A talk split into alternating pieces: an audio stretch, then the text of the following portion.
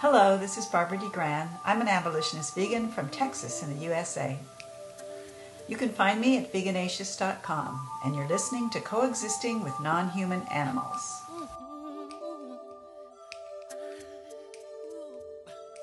I know the human being and fish can coexist peacefully. Vegetarian. Vegan. Yeah, Let's get it right. You used the word animals, but I suppose what you should have said is non-human animals.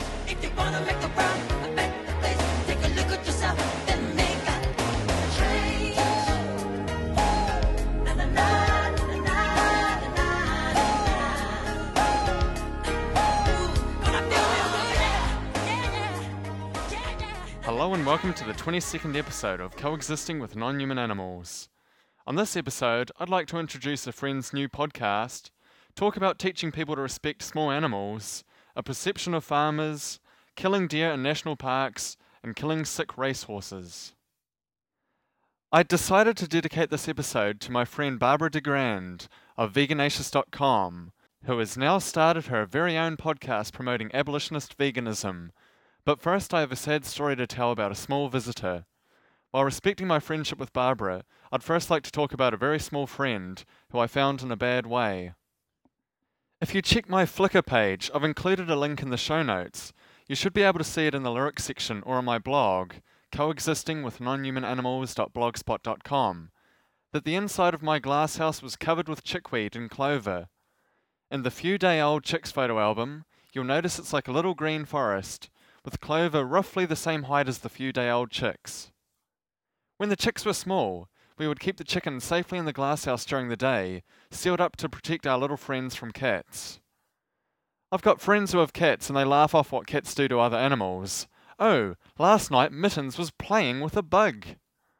Well, the bug was fighting for his or her, her life to escape. Chickens and baby chicks especially do not like to play with cats, they're terribly afraid of them. I'm not sure if they would behave the same way around dogs or other animals, but around cats they freak out, making a special noise I only ever hear them produce around cats. It's a special alert there's a cat trying to kill us. So I make sure to keep them safe from cats during the day while I work. They'd always be safely locked away in the large glass house. That lovely little forest of clover and chickweed that made a lovely carpet to walk over was soon reduced to a muddy slop if I hosed inside the glass house. I've been trying to reseed the chickweed. It grows just fine everywhere else in the garden by itself, but it doesn't seem to like inside the glass house anymore. I'd been keeping the door closed so the chickens couldn't enter, so that some chickweed and other weed like plants I'd left inside could have a chance to take off. It's strange, I know, but I really don't care what starts growing in there, as long as there's something over the mud. The chickens will manage it once it takes off. Now the chickens are allowed to go anywhere in the back garden on their own. They won't be forced into strip grazing the glasshouse bare. I'd been watering inside the glasshouse when I noticed a chicken wire screen shaking. There was a hole at the bottom, and a little wild mouse had become stuck. Its body was threaded through a couple of holes at the bottom, much like a shoelace going through the eyelets of a shoe. I have no idea how or why the mouse had gotten into that state, but it had happened. Sometimes things don't need to be further explained. I was horrified when I realized what had happened. The pain that the mouse must have been in, it must have been immense. Its little body was twisted every which way. I suppose it had somehow tried to bend to, to exit through another hole, and had just made the situation worse. It had its little head out on one side, its ears stuck back behind the head hole. Its main body was tightly pulled between that head hole and a second hole where its feet were stuck. It had one back foot, bunched up in pain. It could clench and unclench this foot, and swing its tail, but nothing more.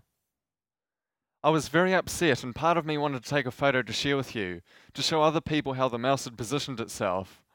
But this wasn't a time for Rotten.com submissions. There was a little friend's life at stake, and so I rushed inside to find a tool. Anything to get it out.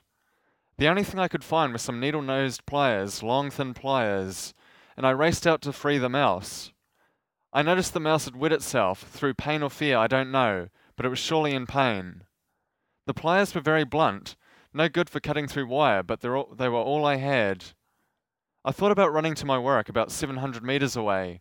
I could even have grabbed an angle grinder, but there really wasn't time. I slowly tugged and broke loops far away from the mouse to try and reduce the tension around it, although it was fairly clumsy work. I had to pull to basically stretch the wire until it broke, and I worried about hurting the mouse. It took a while, but I got the mouse out. It started to have a panic attack, like small birds will if you save them from a cat. Its eyes closed and it was breathing heavily. I left it alone in the glasshouse with some chickweed I had picked beside it, as well as grain, if it felt like eating. I got some water and watched from outside with the door closed. It could barely move. I seriously think its neck or spine had been broken. Its head was drooping down terribly. I felt awful, not knowing if it was my doing, that I might have broken its body while I was pulling the wire loops apart, or if it had already been that way from how it trapped itself. I don't know how long the mouse had been like that. It must have been some time. It was in a terrible state. I know I tried my best, but I feel very guilty that perhaps I severely hurt that little wild mouse while trying to free it. I left it in the closed off glass house overnight, with chickweed beside it, and partly draped over it to try and keep it warmer and to provide cover. I checked in the morning, and it had died. I buried the mouse underneath a silver birch, alongside the two chicks that had been killed by cats, and the second hen we originally were given, who died mysteriously. I had a little tribute by playing Grand Theft Auto 4, listening to a techno track remixed by a DJ called Dead Mouse, spelt Dead M A U and the numeral 5. I was very respectful in my driving despite surely doing over 300 kilometers an hour through crowded New York City streets and Jersey. I didn't run over any pedestrians.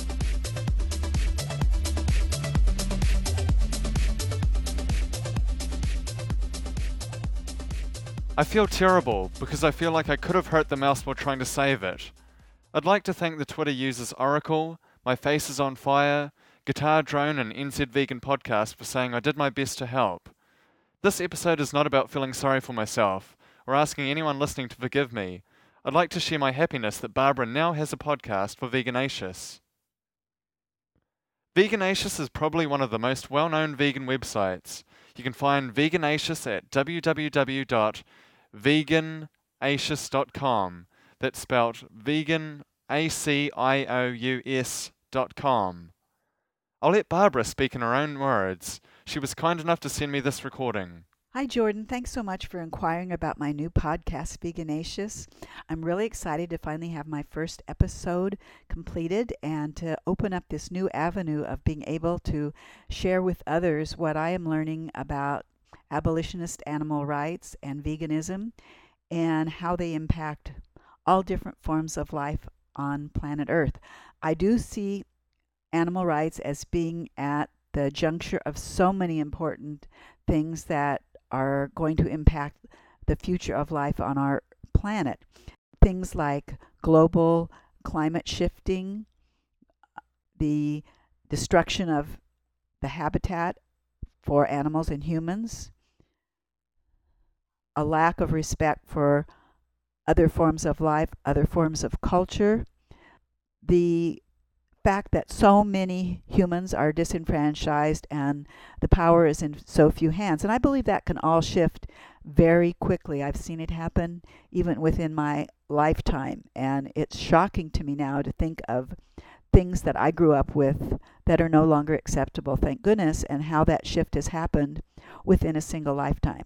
So I know things can change. I do not believe because there's only between 1 and 3% of the population globally that are vegans that that means that's the way it's going to stay. I think that can change rapidly and I believe everything's in our favor. We um, with what's going on with climate change, with what's going on with the environment, uh, species eradication due to extinction, and um, the education that's possible on the internet and with mediums like podcasting, that it's very, very exciting to see what's possible and to think what might happen in the future if we all work together to get the word out about uh, the abolitionist approach. So, thank you so much, Jordan, for all you bring to the community and for giving me a couple of minutes to share my passions with your listening audience. And um, thank you for the wonderful job you do for the community. Thanks again, Jordan. Take care. Bye bye.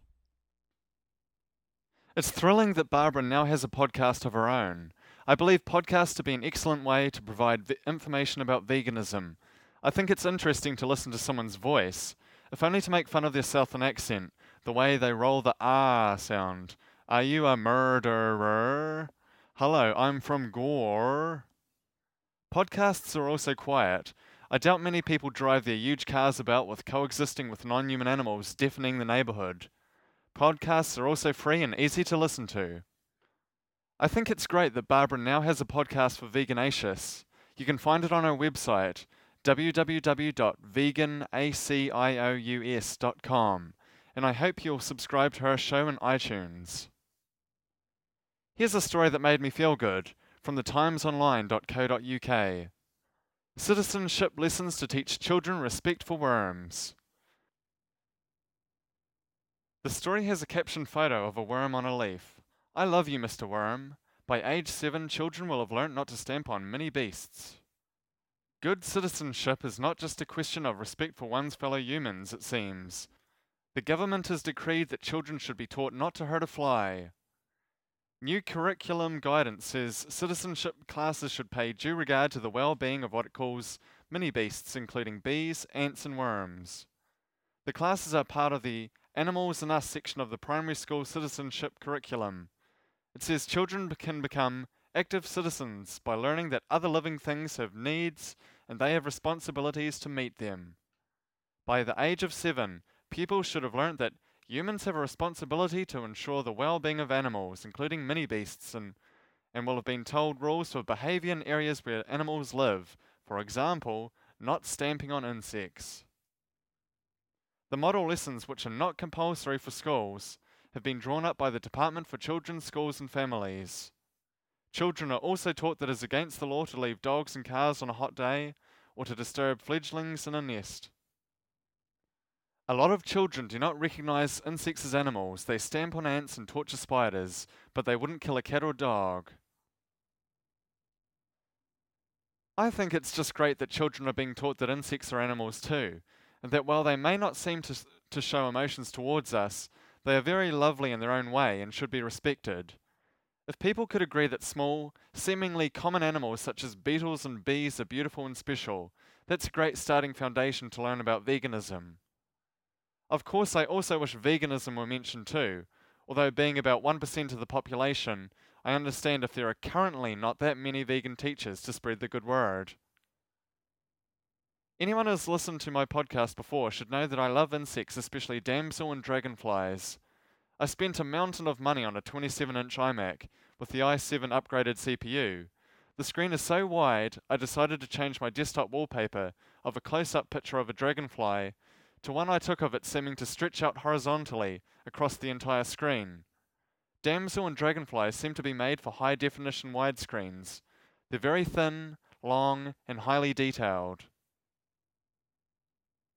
Perception of farmers. Here's a story from my local newspaper, the Southland Times, about how farmers are commonly perceived now. I'll only read a small section. You can see all my sources for yourself by reading the show notes on my blog for each episode, coexisting with non-human animals.blogspot.com. Quote, Dairy farmers spilling cow effluent were seen by the public as more of a threat to society than drink drivers or murderers, Southland dairy farmer Mike Horgan told a dairy industry conference in Invercargill yesterday. There seems to be a consensus across our nation that a dairy farmer spilling a little biodegradable effluent is far more of a threat to society than a drunk driver or murderer, he said. The justice system and the media make a meal out of some farmer's effluent spill, with regular front page updates and threat of imprisonment. Yet each day in this country, drivers still drive drunk, but no one shames these offenders to the same extent. Mr. Horgan also took a swipe at actor Sam Neill's opposition to plans to house 18,000 cows indoors in the Mackenzie Basin, and the willingness of the gullible public to accept his comments without question. I would suggest his statement that dairying was short lived and the damage to the landscape was everlasting is obviously a line from one of his fairy tale films. Well, Mr. Horgan, compared to the land, anything we do is short lived. If you think I'm being too emotional about Mother Earth, sounding like a greenie who hates humanity, New Zealand farmers have changed operations en masse before. We used to raise sheep to be killed for their wool and meat. In the last decade or so, conversions to dairy farming were very popular. I see no reason why it could not move away from dairy again in the future. And about dairy farms being safe, or at least not damaging to the environment, here's a clip from Fonterra, the main dairy collective, sort of like the milk board, if you'd like. Dairy giant Fonterra has announced a major crackdown on farmers who don't comply with the dairy effluent rules. Fonterra says the results of the latest Clean Stream Accord are completely unacceptable, finding just 15% of farmers are following the rules. Fonterra has pledged to double its resources into monitoring farming practice.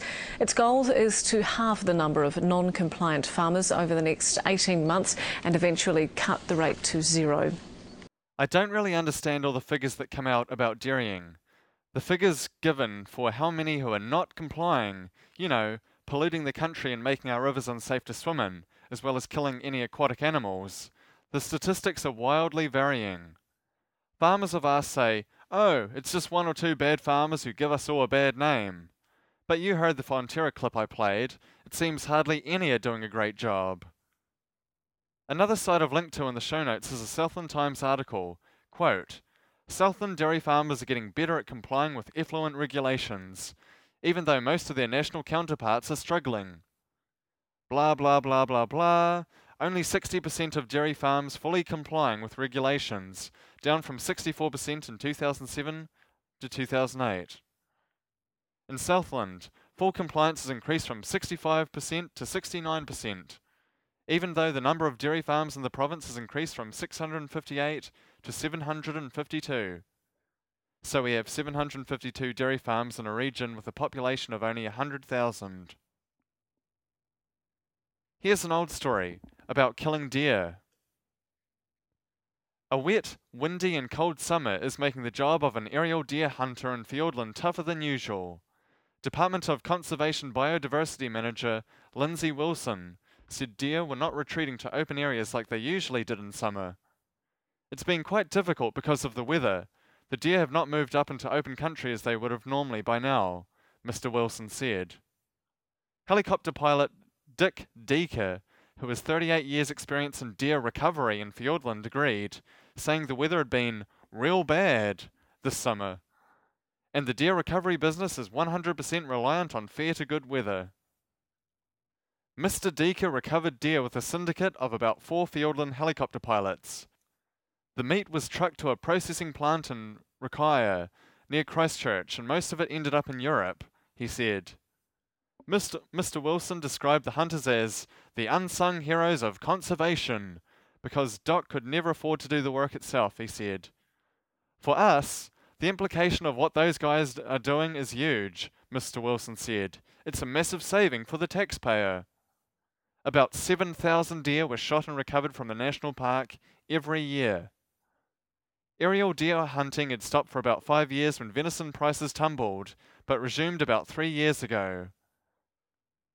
Doc studies showed stopping the hunting led to deer numbers climbing, and the park's native vegetation was suffering. Since they've started up again, there's been a notable recovery in the condition of these plants. I see. So, the deer are to be cursed at for not moving into less covered areas as the hunters expected. These hunters are the unsung heroes of conservation. And it's a massive saving for the taxpayer. 7,000 deer were shot and, quote, recovered from the national park every year. Wow, that's about seven times the amount of animals as killed by the Japanese whaling fleet Yet when New Zealanders kill animals, they are unsung heroes of conservation. Don't the whalers claim to be helping conserve whales too? Oh, we're just doing lethal tests on them to find out how long they'd live for, you know, if we hadn't have killed them. Like the whalers, the meat from the deer uh, is apparently sold too. I also found it strange that the hunting stops when the sale price of the meat is lower. What? Deer are not pests anymore if their meat is not worth X a kilogram? If these animals are so terrible for the environment, oh, the national park, we have to save it from the awful deer who want to ruthlessly bite the leaves off plants. Oh, endangered species this. Hunters are unsung heroes for conservation that. You'd think they'd still think they'd still be out there killing them, despite their bodies being worth a dollar a kilogram instead of a dollar and ten cents. I don't know too much about the horse racing industry, but I realize that the horses are trained to do what the tiny Napoleon esque midget bashing them with a whip dictates. This is another old story I wanted to play. A clip from the famous Mark Todd, New Zealand equestrian, who had one of his most famous horses killed. Kiwi Olympic great Mark Todd has suffered a blow this Christmas. He's had to have Gandalf, the horse he rode at the Olympics last year and hoped to ride again at the 2012 Games in London, put down in England. Gandalf had suffered a neurological disorder and had recently experienced seizures and lost the sight in his right eye. Todd said it was a tough decision to put Gandalf down, but he'd become a danger to both himself and his handlers. He admits it will now be a challenge to get one of his younger horses up to Olympic standard. I wouldn't be surprised if Todd really cared for his horses. I don't know if he's an evil man or a lovely person. We heard that Gandalf the horse had suffered seizures and become blind in one eye. I suppose this is not really treatable, but fairly often you hear that when racehorses get ill, they're written off like a car after a crash. A horse that had brought its owner and rider millions of dollars in winnings will be killed if it breaks a leg. You'd think with that kind of money, it could be fixed. Heck, in the 1970s, a whole man was rebuilt for only $6 million. Steve Austin, astronaut. A man barely alive. Gentlemen, we can rebuild him. We have the technology. We have the capability to make the world's... After all the money the racehorse had brought in for its owner and the rider, you think they could spend a bit of that just fixing its leg so it could live out a normal life. Instead, the horse is disposed of as if it were week old soy milk. I hope you've enjoyed this episode. I've had quite a few technical problems making it, and I'm learning to use a new version of GarageBand. I hope that if you try and help a trapped animal in future, you'll have better results than I have. Thank you for listening to Coexisting with Non-Human Animals. You can find the script for this episode, as well as downloads for every episode of Coexisting with Non-Human Animals, at coexistingwithnonhumananimals.blogspot.com. If you want to contact me, even just to say you've listened, send an email to jaywontdart at gmail.com or on Twitter, twitter.com slash J-A-Y-W-O-N-T-D-A-R-T. I'd appreciate it. Thank you for listening. away from the notion of animals as things and toward the moral personhood of animals. The choice is ours. If you're not vegan, go vegan. It's easy, it's better for you, it's certainly better for the planet, and most importantly, it's the morally right thing to do.